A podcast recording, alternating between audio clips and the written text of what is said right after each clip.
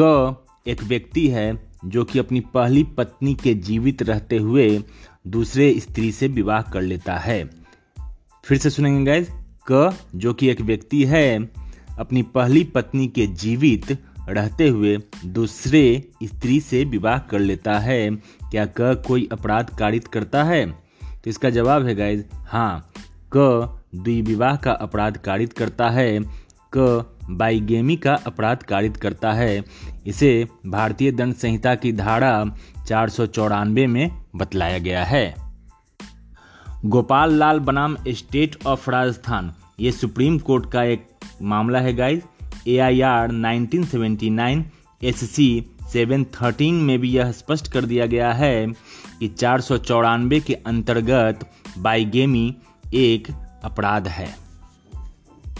यानी कि गाइज़ कोई व्यक्ति अपने पहले पत्नी के जीवित रहते हुए, यानी कि पहले पत्नी से तलाक नहीं लिया है और उसके जीवित रहते हुए दूसरा विवाह कर लेता है तो वो भारतीय दंड संहिता की धारा चार सौ चौरानवे के अंतर्गत दंडनीय होगा। यहाँ पे मैं स्पष्ट कर दूँ गाइज़ कि दूसरे विवाह करने के लिए जो व्यक्ति दूसरा विवाह करना चाह रहा है, उसको कोर्ट से तलाक का डिग्री प्राप्त कर लेना चाहिए।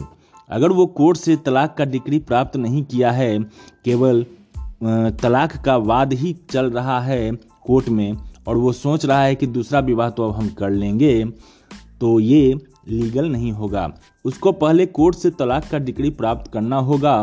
कोर्ट से तलाक का डिग्री लेने के बाद ही वो दूसरे विवाह के लिए एलिजिबल होगा। यहाँ पे एक बात को और मैं ऐड करना चाहूँगा गाइज़ कि यदि स्त्री दूसरे विवाह को करना चाहती हैं तो उन्हें भी यही प्रावधान से होकर गुजरना पड़ेगा। उन्हें भी कोर्ट से तलाक का डिग्री प्राप्त करना पड़ेगा सबसे पहले, और उसके बाद ही वे दूसरे विवाह के लिए एलिजिबल होंगी। अन्यथा वे भी भारतीय दंड संहिता की धारा चार सौ चौरानवे के अंतर्गत दंडनीय समझी जाएँगी। इसी संदर्भ में गाइज़ हम लोग अगले प्रश्न को उठाते हैं।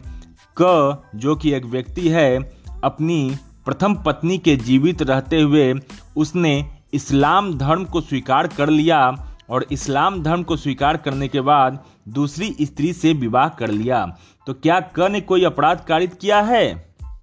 तो इसका जवाब है गाइज़ हाँ क्योंकि उसने न्यायालय से पहली पत्नी से तलाक का डिग्री प्राप्त नहीं किया था और उसने दूसरे विवाह को कारित कर लिया, उसने दूसरे विवाह को कर लिया तो इसलिए वो भारतीय दंड संहिता की धारा चार सौ चौरानवे के अंतर्गत अपराध कारित किया है।